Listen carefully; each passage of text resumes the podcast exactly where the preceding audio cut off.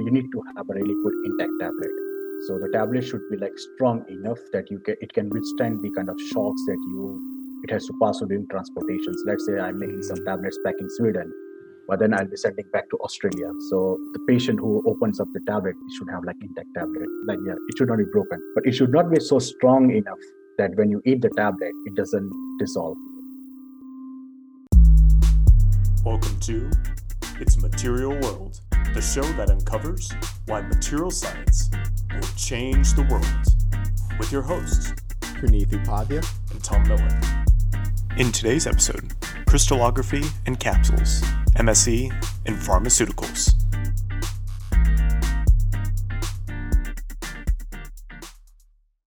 Editor Tom here. Quick definition before we get into our conversation here. The term I would like to define is excipient. Excipient, in this context, means an inactive substance that serves as the vehicle or medium for a drug or other active substance, according to Google. Excipients can aid in the manufacturing, protection during shipment, and the stability of pharmaceuticals. A number of these factors will be discussed in great detail in today's episode, and we hope you enjoy the show. Hey everyone, our guest today is Pratik Upadhyay. So he comes all the way from Gothenburg, Sweden. He is a senior material scientist at AstraZeneca, which is a pharmaceutical company with a portfolio of products for major disease areas such as cancer, cardiovascular, and neuroscience. Pratik specializes in pharmaceutical material science and solid state characterization. So, without further ado, welcome to the show. Yeah, thank you guys, and giving me this opportunity to talk about the pharmaceutical material science and something which is very close to my heart. And I have been working since I started my master's. So looking forward for our conversations. That's awesome. Yeah, we're we're looking forward to picking your brain a little bit. and so you you mentioned you've worked in the pharmaceutical space for quite some time now. So what makes you passionate about material science in drug delivery and pharmaceuticals and what makes you excited about going to work every day? Well, I would say my uh, this passion or this curiosity started when I was doing my master's. So that was the first time when I was introduced this course. It was called a solid state pharmaceutics, and it was something new. So during my bachelor's, we did study a lot of variety of subjects such as pharmaceutical analysis, pharmaceutical characterization, some laws and some engineering, and also like some herbal medicines. So it was like a quite diverse subject. So I was really confused what I should like pursue in my master's. And um, that's where when I came across the solid state pharmaceutics, and for the first time when I saw the crystals under cross polarized microscopy, so that's like property of the organic crystals that when you see under those lights, you see like beautiful colors like a rainbow. I said, so it's like, wow. I mean, they're like amazing. and I mean, the passion for uh, this field, you can see on my LinkedIn profile where my cover page is, is one of the pictures of those crystals. so even whenever I see through the microscope, I do like to take click, uh, click those pictures. So that has been kind of like a trigger point that like, okay, what's happening in those crystals and why they are like, they behave like this. So that was like my curiosity. And that curiosity further went ahead during my PhD when I was working with my supervisor on single crystal diffractometer. So he saw the crystal structure and he said me, look, Pratik, now I'm aligning this crystal in this direction. And you can imagine the molecules are stacked in these directions. So even though like you cannot see those molecules, but yeah, you can actually characterize and you can see that, wow, like the molecules are arranged in this direction, 3D space. So my curiosity and I, I, just wanted to know more about crystals. Why do they behave and why do they have different properties? So that was like a driving force for me to work in this area. Yeah, that's fantastic. Definitely, this is not my background talking about uh, the design of these materials, but it's really fascinating coming from more of a metals perspective, being able to talk about crystals and the way that that plays in as well, and talking about sort of a similar unit here. So, to get a little bit more into that detail, in what ways is material science and material science and engineering involved in the science of drug delivery and product performance. And you kind of mentioned this element of crystallography and kind of why does that matter in this case? You know, how does that modify the properties and and vary the the resulting product that you get out of it? Yeah, so before I start with like how the material science is used in this pharmaceutical industry, but I would like to step back and try to understand like why all these things are important. So we need to understand first is who is the end user of the pharmaceutical products is the patient. Right. So first you think about patient and you have very diverse patient. It could be like small kid to like really young adult. It could be like really old age person, or it be some different like medical conditions also. So you have to think about patients first, and based upon the patient needs, that's how you design the product. So the pharmaceutical product could be anything. It could be like gel, paste, or it could be like I would say tablet, capsules, solutions, syrups. It could be inhalers, medical devices. So there are like wide range of products. And you can see that let's say you have solutions, you have gels and paste. So you apply different engineering principles, let's say viscosity, solubility. And uh, when it comes to powders, of course, powder handling is like really important.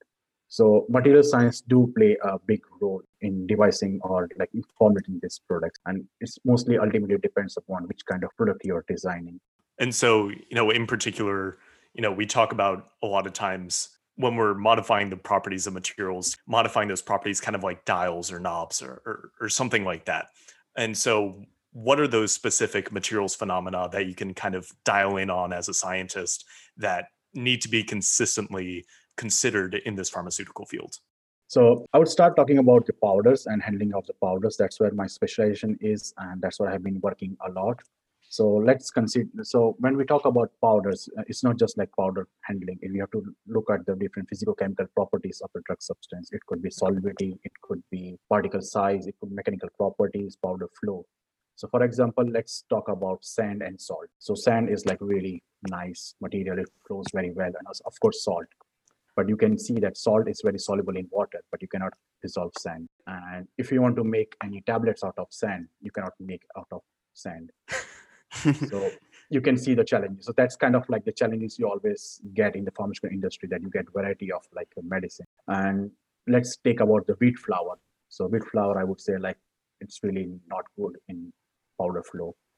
So you need to improve the powder flow properties. So you have to look at you, you make granules, you make different properties, you modify those properties where you have like optimum powder flow. So those are like kind of process parameters that you always keep on checking and you can characterize those properties. And so there are definitely other fields, especially in like powder metallurgy and, and things like that, where you have similar considerations. So speaking to some of those similarities, you know, how are some of the principles of drug delivery and, you know, powder handling in this space similar to other subfields of material science? Yeah, we do borrow a lot of concepts from the different areas. Let's say you talk about powder metallurgy. So one of the important parameters in making tablets is the mechanical properties. So I talked about hmm. sand. I mean, you cannot make tablet out of sand. So you need to understand why and how you can make it. So most of the mechanical properties uh, concepts are borrowed from metallurgy, and even right like many times I open the chemical engineers textbooks. I also read about the metallurgy slip planes and other other properties because those are like some of the borrowed properties that we always revisit. And it's just not in that area. So uh, if you look at the pharmaceutical literature, that apart from organic crystals, there's a trend of using amorphous systems also. So there is a use of amorphous drugs. And most of the characterization techniques or the equations that you see in the books or in the literature that are borrowed from the rubbers. So even though like there is a difference between those two systems, but yeah, some of those concepts are also borrowed from different applications just a quick follow up there. When you say amorphous drugs you know what does that what does that mean in this context and how does that differ from um, some of these crystalline drugs that you were talking about earlier? So when you talk about crystalline materials you can imagine kind of an array of molecules arranged in a periodic fashion in three dimensional space. Let's say you think about diamond like it's like tetragonal structure around it like in perfect space but in amorphous, there is no kind of 3D structure. So it's it's not an order system, but it's a kind of more disorder systems that we that you use. And there are certain benefits with disorder systems is that you have higher free energy, you get higher solubility. And solubility is one of the biggest parameter in the pharmaceutical industry that yeah, the drug has to dissolve. I mean, you can imagine if you eat sand, it's not going to dissolve. But it wouldn't be a good to... time either way. yeah so essentially you know having an amorphous drug you may see benefits in terms of solubility and that sort of thing which yeah. okay cool but then also like uh, when you talk about amorphous system also they come with kind of some disadvantages such as uh, instability because this is like high energy system yeah. so they tend to go back to their normal state which is kind of crystallizing back with time so okay. in those cases you add a lot of excipients so, well, excipient is a word that we commonly use in pharmaceutical industry. Yeah. So when, when you talk, when you think about like tablet capsules or anything, it's just not the drug is present. There are a lot of additives we have to add. So when you talk about like say let's say paracetamol or ibuprofen in a tablet, that would be like 100 milligram, 200 milligram. And if I give you 100 milligram, 200 milligram powder, it's quite difficult to handle. You wouldn't like try to take a spoon of 100 milligram and just eat it. You would like you need to add you need to make up some bulk where you can handle those powders quite well and that's where we add a lot of excipients so it's not just only properties of the medicines or the drugs that's really important. It's also the additives that you are going to add. And some of the additives have like different functions also. So yeah it's it's a lot. Yeah that is a lot to consider. Can we take a step back real quick? You mentioned the importance of mechanical properties. That's kind of what you t- what you mentioned when taking into consideration powder metallurgy. So I was just wondering why are the mechanical properties so important to consider when making these tablets? Like what are the things that you're looking at? Well, th- there are many aspects when we talk about mechanical properties. So first one is that the you need to have a really good intact tablet.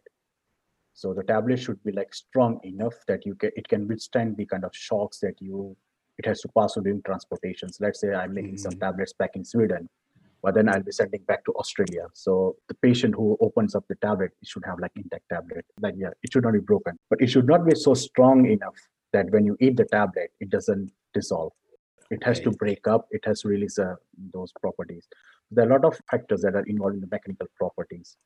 And another another analogy I can use is about the um, crystallography where you think about diamond versus uh, graphite. So that's like one of the most common phenomena we all uh, in pharmaceutical industry has been investigating is the polymorphism. So if you open the papers uh, or the research papers, I think they date back in like late 1800s, where there was kind of phenomenon of polymorphism.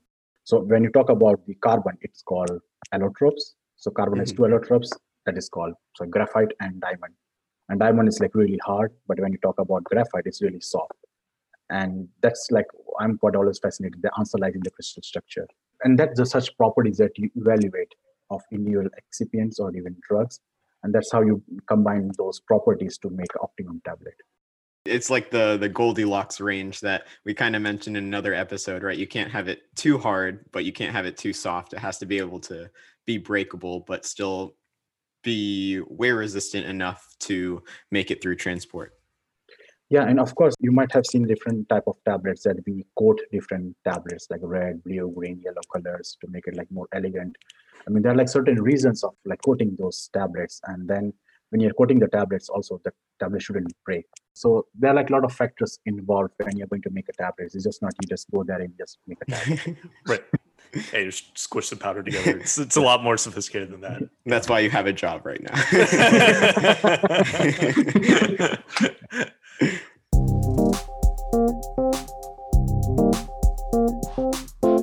but talking a little bit about this polymorphism thing, it, that sounds like that's another you know knob you can turn another parameter you can modify in terms of the chemical structure of the drug to deliver different properties to the patients in terms of the effect on the body and that sort of thing I would say polymorphism has a kind of a big impact on the performance of the crystals or the, of the powder. Mm-hmm. And I would say there are like really nice good books which describes about the effect of polymorphism. I mean, it has effect on the solubility, on the stability, and also some of the crystals could be electrostatic. We don't want to have electrostatic materials. We just like keep on jumping around.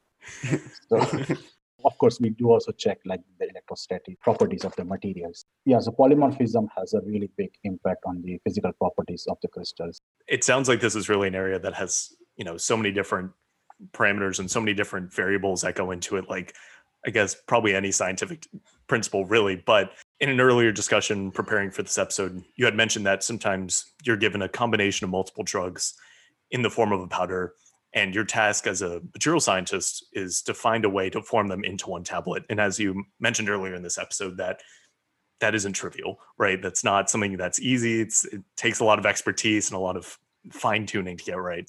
Can you give us an example of when multiple drugs are combined for a certain biomedical application and why this would be necessary? When you talk about the combination of the drugs, is commonly the common term is used is called as uh, fixed dose combinations. So when you combine two drugs, you can imagine that you cannot change a lot of dose of the tablets, but you have to keep it like fixed after those different drugs. And there are many reasons for like combining different drugs. It could be like two drugs can have give a synergistic effect to a kind of medical application or it could be one drug can like negate the like side effects of the other drug so there are hmm. like different reasons why you want to combine two different drugs also but you cannot just simply mix two drugs so so first thing uh, would be like to check the stability are they compatible with each other it could be that they're like chemically unstable or there could be some solid state reactions happening between them and one of the most common phenomenon is called a eutectic system also so I don't know if you might have heard about those. Could you pick apart that term eutectic and what that means in that context? So for eutectic system, it's more about when you try to mix two different drugs, there there is a depression in the melting point and can have a direct effect on the solubility or the physical state of the materials. Could be because of the decrease in the melting point, it become, become more hygroscopic, or it could alter the mechanical properties of the powder. So you cannot just simply mix the two drugs, and you have to check a lot of drug-drug interactions, I would say, in the physical and the chemical state. So you said hygroscopic. What does that mean? So hygroscopic is means that some of the drugs or the medicines they take up moisture from the environment. When you leave the powders outside, I would say like salt. When you leave it out in the moisture, like in higher humidity conditions, they will take up moisture. It will become like more aggregates and more hard brittle material. Did you have more of a point to add about the uh, combining powders and the eutectic thing? I just wanted to mention that you can't just simply mix two drugs. You have to look at the different physical properties, if there is any compatibility, and also if they're really good, then yeah, you can mix them. But if you cannot, then there is called bilayer tablets. You might have seen some tablets which are like yellow in the bottom but pink on the top. Oh yeah, it's mm-hmm. like even though they're like two different drugs, but they are combined and make as a bilayer tablet. So there has been like a recent advan- advances, and you can make like a fixed dose combination in different ways. How is that different from just combining them both into the same tablet? Like, what are the differences there? The difference is that they are not physically, but you're not mixing them together because you know right. that there could be some reasons for instability between the two APIs. Uh, API is like common term we use called active pharmaceutical ingredient, which is another name for the drug or the medicines. So it could be the reason that you don't want to have that one, or it, could be of the process where one we have like good powder flow, there's like bad powder flow.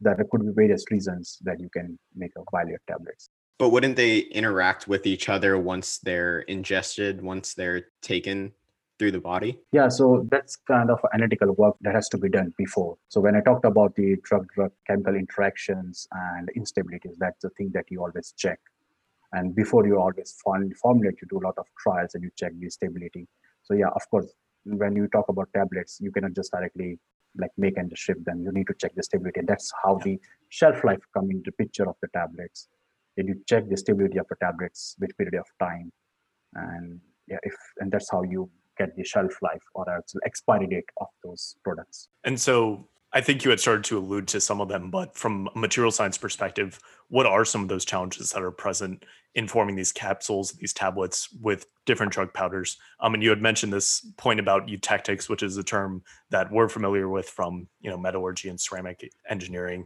But does you know is the eutectic reaction that's occurring between these two powder systems is that a good thing? Is that a bad thing, or is it potentially a little bit of both, depending on what you want? It could be both if you look at the literature. so it is quite hard to generalize because we have different drugs and different interactions and you know most of the organic crystals they have like different functional groups like carboxylic acid group hydroxyl groups they might interact at solid state also so it's quite hard to say but if you look at the literature there are like certain benefits of eutectic system is that you have improved solubility and there has been some few, few papers where they, they look at the microstructure of the eutectic systems, where uh, if, if you look at the analogy of the graphite and diamond, where graphite has like planes which can slide over each other, which is, makes it really soft. So there has been some instances where people have found out that the microstructure has helped to improve the tableting properties than the parent drug. And then also, are there other challenges that exist, you know, broadly speaking, about forming these tablets from a material science perspective as well? Well yeah it's not really easy. So well let's go many years back. So first the tablet is made using a called tablet press. The instrument is called tableting machine. It's called rotary tablet press. And the first patent that was somewhere between 1850s somewhere where they got the first patent on how to make tablets. And you can imagine during those times it would be like more hand process that you put the powder in you make tablets. You just like put one press one and it's like single tablet press. So you can see it's like very labor intensive. But the advantage is that you can handle those powder quite easily because you're handling with a spoon you can work with your fingers you can fill in. It's really easy but it's not a high throughput. But now with new instruments you can make few thousand tablets in just in one hour.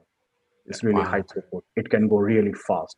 And to have that really robust process you need to have a better understanding and control of your materials and your process so more specifically, I would say the powder flow because you have like large bins where you put your powders, it has to flow very well.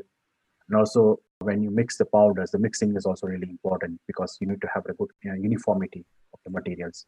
So imagine you take one tablet which has like 10 milligram and another one has like 20 milligrams. You don't want to have that one. You want to have like uniform dose in all the tablets. So mixing is also really important in those cases. So tablet production starts like first by mixing so you have different drugs and different additives you mix in different blends, and you always keep check that you have get a homogeneous blend.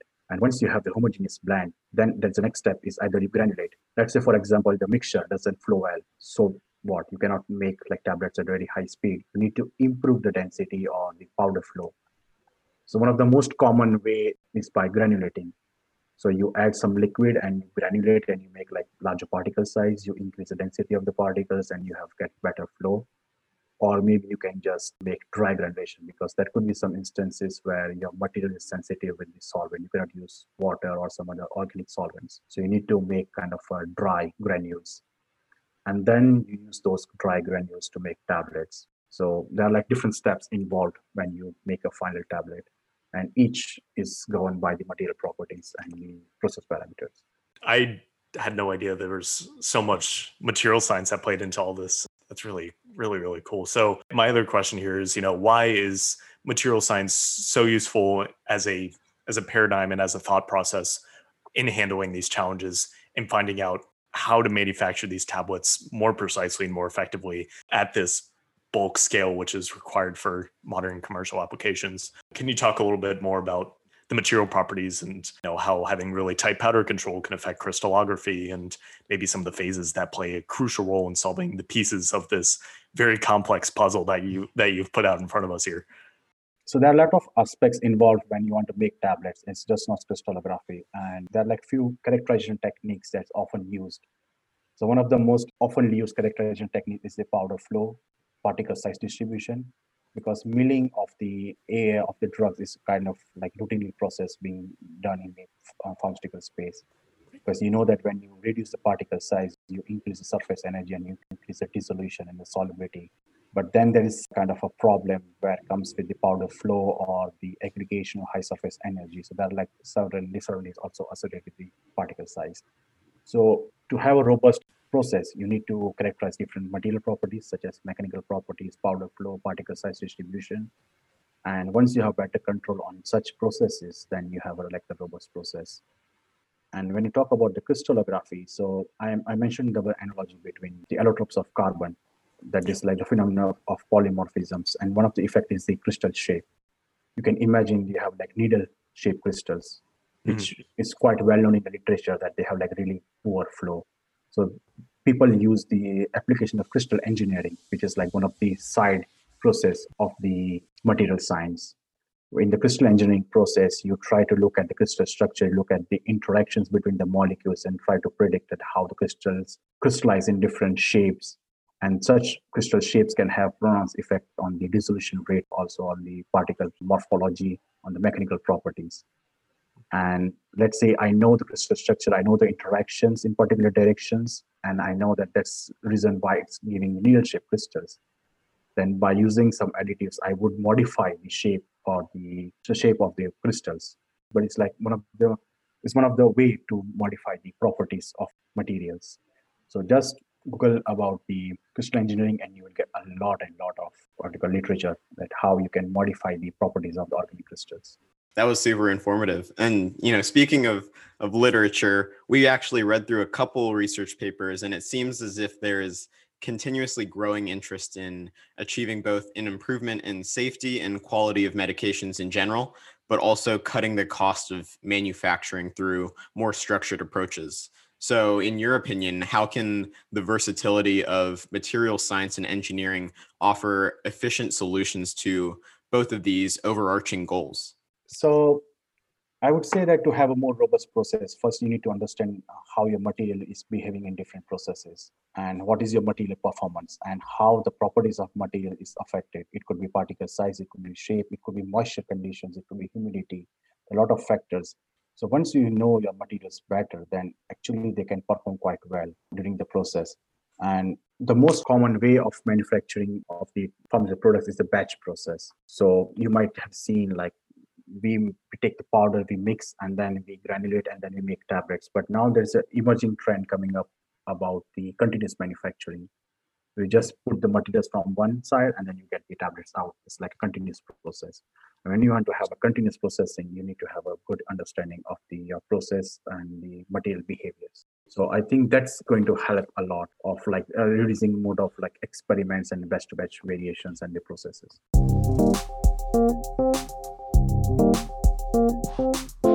And so talking about the future of of this field, you know, what role does nanotechnology have in advancing drug design and delivery and what characteristics of nanoparticles make them so appealing to this pharmaceutical industry? Well, uh, I'm not an expert in the nanotechnology area, but I can tell you something about the recent trends or the kind of literature which I have been following also. Is that there is a great interest in the nanotechnology, especially there are different, you call as tablet capsules for like conventional ones, but for nanotechnology, they have special words called as liposomes, exosomes, dendrimers, carbon nanotubes. So there has been a lot of interest in using those technologies or dosage forms for the drug delivery. And one of the benefits I see is that the drug is enclosed in kind of lipid molecules. So we have like more targeted delivery. So in, in let's say in tablet and capsules, you take tablet, it goes in stomach, it gets absorbed in the blood, and then it goes to the site of action. Let's say like maybe somewhere in the pain in your legs or something like that. But in case of the nanotechnology, you have like more targeted drug delivery. So drug delivery means that you coat those nanoparticles with some special polymers or some functional excipients and it goes directly and binds to the site of action. It could be somewhere in your brain or heart or lungs. So you deliver your drug specifically to a one site. So there's like certain benefits. You will have you reduce some of the dose. So i'm not an expert but yeah these are like some of the benefits that you can have. But of course it's not easy to formulate them as far as i know they come with like really big challenges. And so, just a quick follow up to that, you said this term functional excipients in the context of binding polymers to these nanoparticles. Could you just define that term for us and what exactly does that mean? Well, it's not my area of expertise, but they use the term called functionalized, which means like it's more active and it tries to find the active site of binding. So hmm. it's called functionalizing means that let's say you have like just a lipid layer and you functionalize by like putting some kind of specific functional groups on the top of those surfaces. So it's the body or the kind of like the organ can identify those particles and it just binds specifically to that site. So i think that's what like it means about functionalization. That makes sense. I think i've i've written a few papers about just different nanoparticles and they usually functionalize it in order to make it more biocompatible for like gold nanoparticles, for example. So it seems like you always need to attach something onto a nanoparticle to make sure that it um, achieves its specific applications. Yeah, exactly. That's correct. And I think that that's what the functionalization means that like you, it's like more inert and it could be uh, taken up by any site of or any organ. Yeah. But then you functionalize with specific kind of polymers or some chemical entities. And it's like it's more specific to that for that organ.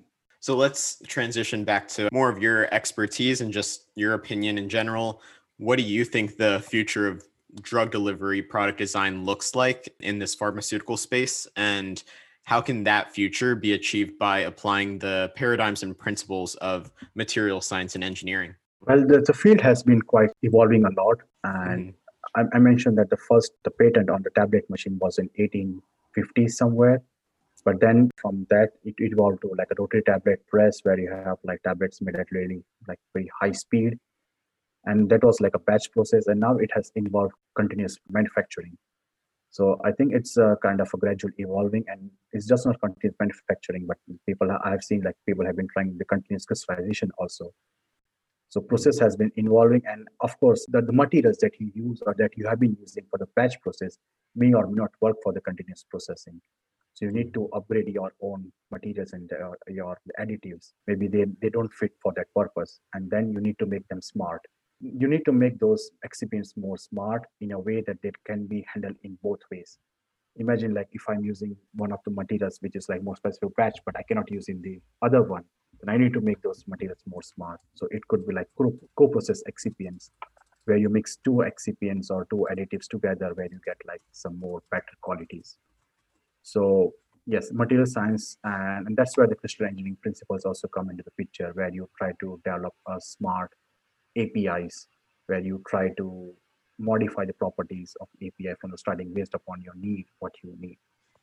Can you define smart materials in this specific context? I know that they're generally materials that can respond to external stimuli and then they can change their geometries or their properties in some way. How is that applicable in this drug and pharmaceutical area? Well, I have just talked about only like tablet and capsules, but when you talk, talk about advancement, there is a great interest in additive manufacturing. It's also mm-hmm. called as 3D printing. and Thomas got super just... excited there. One of my favorite areas. Yeah uh, so if you if you try to like do a literature search there is a being great interest in the 3d printing or it's, it's called as additive manufacturing and also a concept called personalized medicines. Mm. so it's a kind of uh, emerging trend and people have been like talking a, a more about that one. And when you think talk about like 3d printing then yeah the polymers play a role because you have to pass through kind of heated filament and then you have to melt. But then you see there's a limitation that you cannot heat everything it might yeah. degrade yeah so so there is always an like a benefits and disadvantages like associated but that's where like the other materials can come into the picture I wasn't expecting to get into additive manufacturing at all in this episode. So, you know, always, always fun when we do. Um, and one more thing is that, I mean, so far we have been just talking about tablet and capsules and uh, that's additive manufacturing, other things. Yeah. But material science is just not limited to that one. It's also beyond that one you have to think about how you're going to pack your medicines. So let's say I'm going to pack something on aluminum foil or plastics. It has to be more sustainable because you cannot use all the materials. Not just sustainability, you have to also think about whether that packing will withstand any kind of really kind of hot and humid conditions of some countries or really cold and like other mm-hmm. countries. So you have to think about like packing materials. It has to be not permeable. It has to be like impermeable. It has to be like uh, child-proof there are a lot of uh, even though it's childproof but then when you talk about old age patients it should be like really easy for them to operate also mm. so yeah so it's the opposite end of that spectrum yeah. yeah. yeah. so i mean i just wanted to highlight that it's just not on the product design but it's also beyond yeah. that one and that's all is being considered when you think about when you design a pharmaceutical product it's crazy how science and material science principles just infiltrate every part of the design process there from just making the drug to how you get it to the place where it can actually be taken by the patients. That's really that's really fascinating.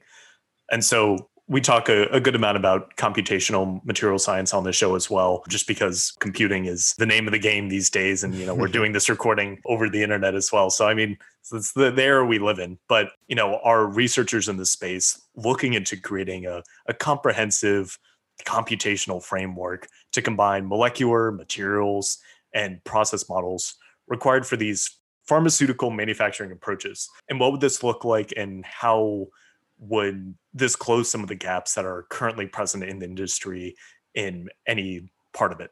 As far as I know, there has been a lot of uh, computational work being done in the pharmaceutical space, especially when you talk about process engineering also where people have been simulating using I'm not really a good expert in that one but i know like people have been using computational fluid dynamics to like to see how the coating happens or like when you're coating using some different airs. And also i have seen some papers where they have been like trying to simulate how the tablet making process and try to understand how the like tablet how the powder compress. And you know that tablet shapes are like really different. It could be triangular it could be oblique it could be oval it could be capsule shape there are different shapes that have been involved like in making tablets so people have been like trying to simulate those things and try to understand so as far as i know yeah there, ha- there has been a lot of computational tools and the simulations that had been used a lot during in the pharmaceutical industry to close that gaps or maybe to get a better understanding.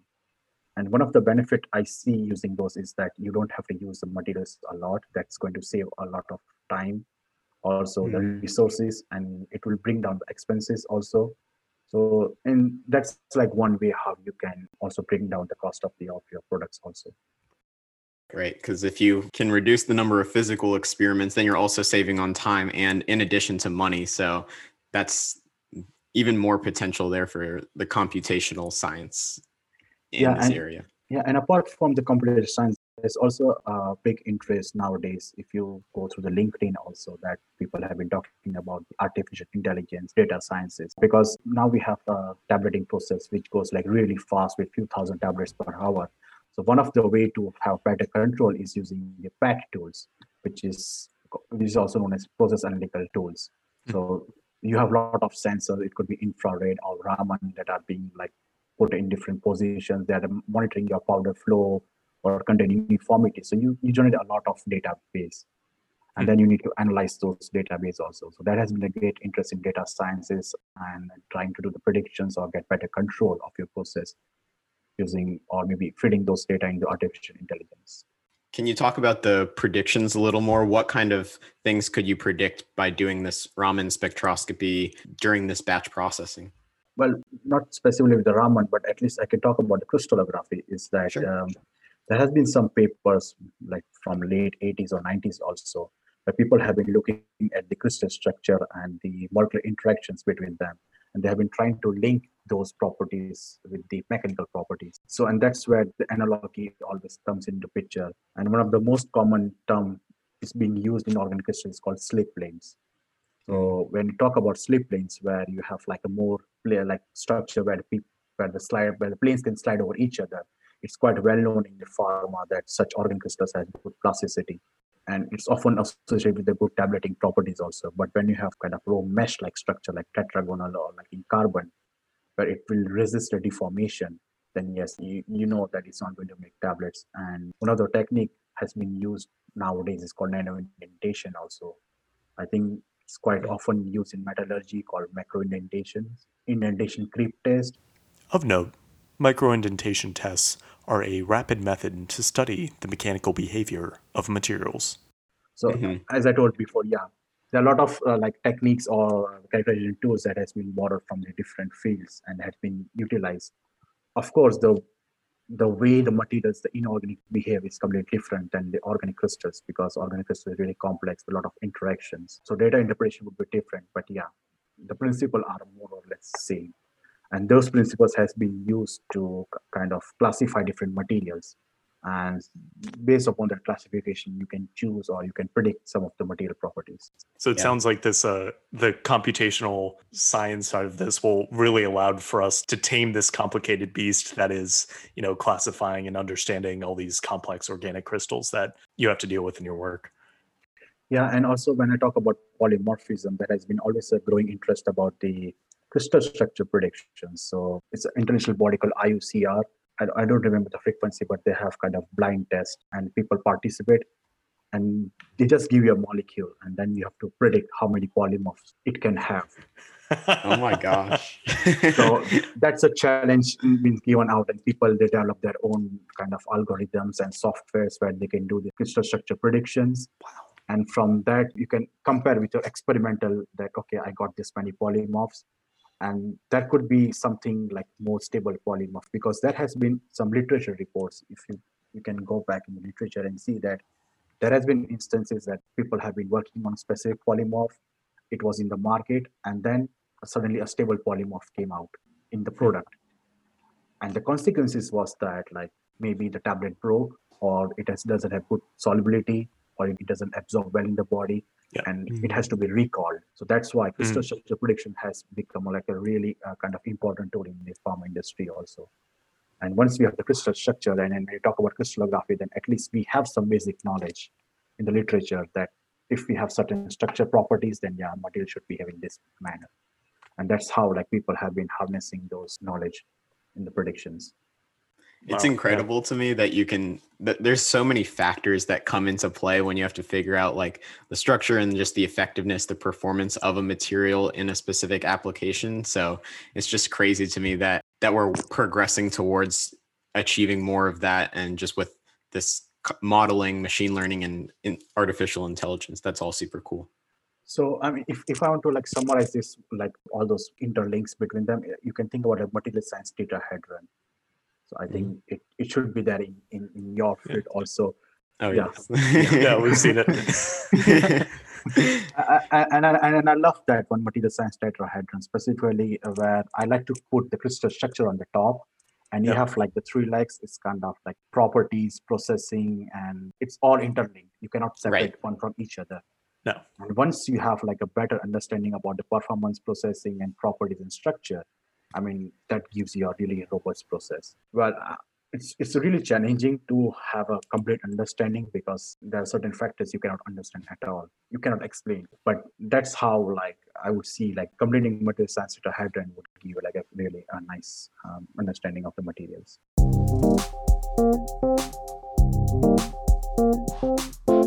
So we kind of wrap up our show in in the same way with each episode, but we found it super effective. And so I want to ask you, Pratik, I'd like you to bottom line it for us. So what three things should our listeners take away from this discussion of material science and biopharmaceuticals? But first thing is that the pharmaceutical industry is really diverse and it's just not only one material science application. It varies a lot. Yeah. It could be from metallurgy to rubbers to plastics. So it has a really wide application. It's always evolving and it has been uh, always pushing the boundaries of the science. And you have to really push the boundaries of science to understand the material properties and introducing different characterization techniques. And one thing which I personally always reflect is that I'm really passionate about crystals, working in the lab, taking like fantastic pictures. But one thing I always I realize is that all of my this work uh, is touched upon by thousands of patients. So whatever, e- even like I'm passionate about my research or like I, I do publish work or do some like great science, but deep down, yeah, it's touching the lives of the, like many patients, and that makes me really happy. So for our listeners, if they want to reach you and maybe ask you a question or two, what's the best way to connect with you? Yeah, I'm always available on the LinkedIn, so just feel free to drop me a message, and I'll be happy to yeah answer you. Cool. Yeah, we'll drop that in the show notes below. Well, thank you so much, Pratik, for for joining our show. We definitely learned a lot with you digging deep into the pharmaceutical space and just your your material science background and combining those two areas for us. We really appreciate your time. Yeah, it was really a great pleasure like talking with you guys, and yeah, it was really a good talk. Thank you for tuning in to this episode of the It's a Material World podcast. We look forward to releasing our next episode in two weeks. Please subscribe to our podcast feed in your favorite podcast app so that you never miss an episode. And tell your friends about our show on social media. But until then, if you want to hear from us, we are on LinkedIn, Twitter, YouTube, and Instagram. Follow or subscribe to us on those platforms to keep up to date with all things It's Material Worlds between our episodes. Links to our social media sites will also be in the show notes. If you have any feedback, we'd love to hear it. We're just two college students just getting started out with a podcast, and we really want to grow this show with our community's input. You can send us feedback through messaging on any of our social media sites. We also love to hear your comments through reviews on Apple Podcasts. Feel free to also provide feedback by messaging us directly on LinkedIn, either to Punith Upadhyay or Thomas Miller. But until then, take care and stay healthy.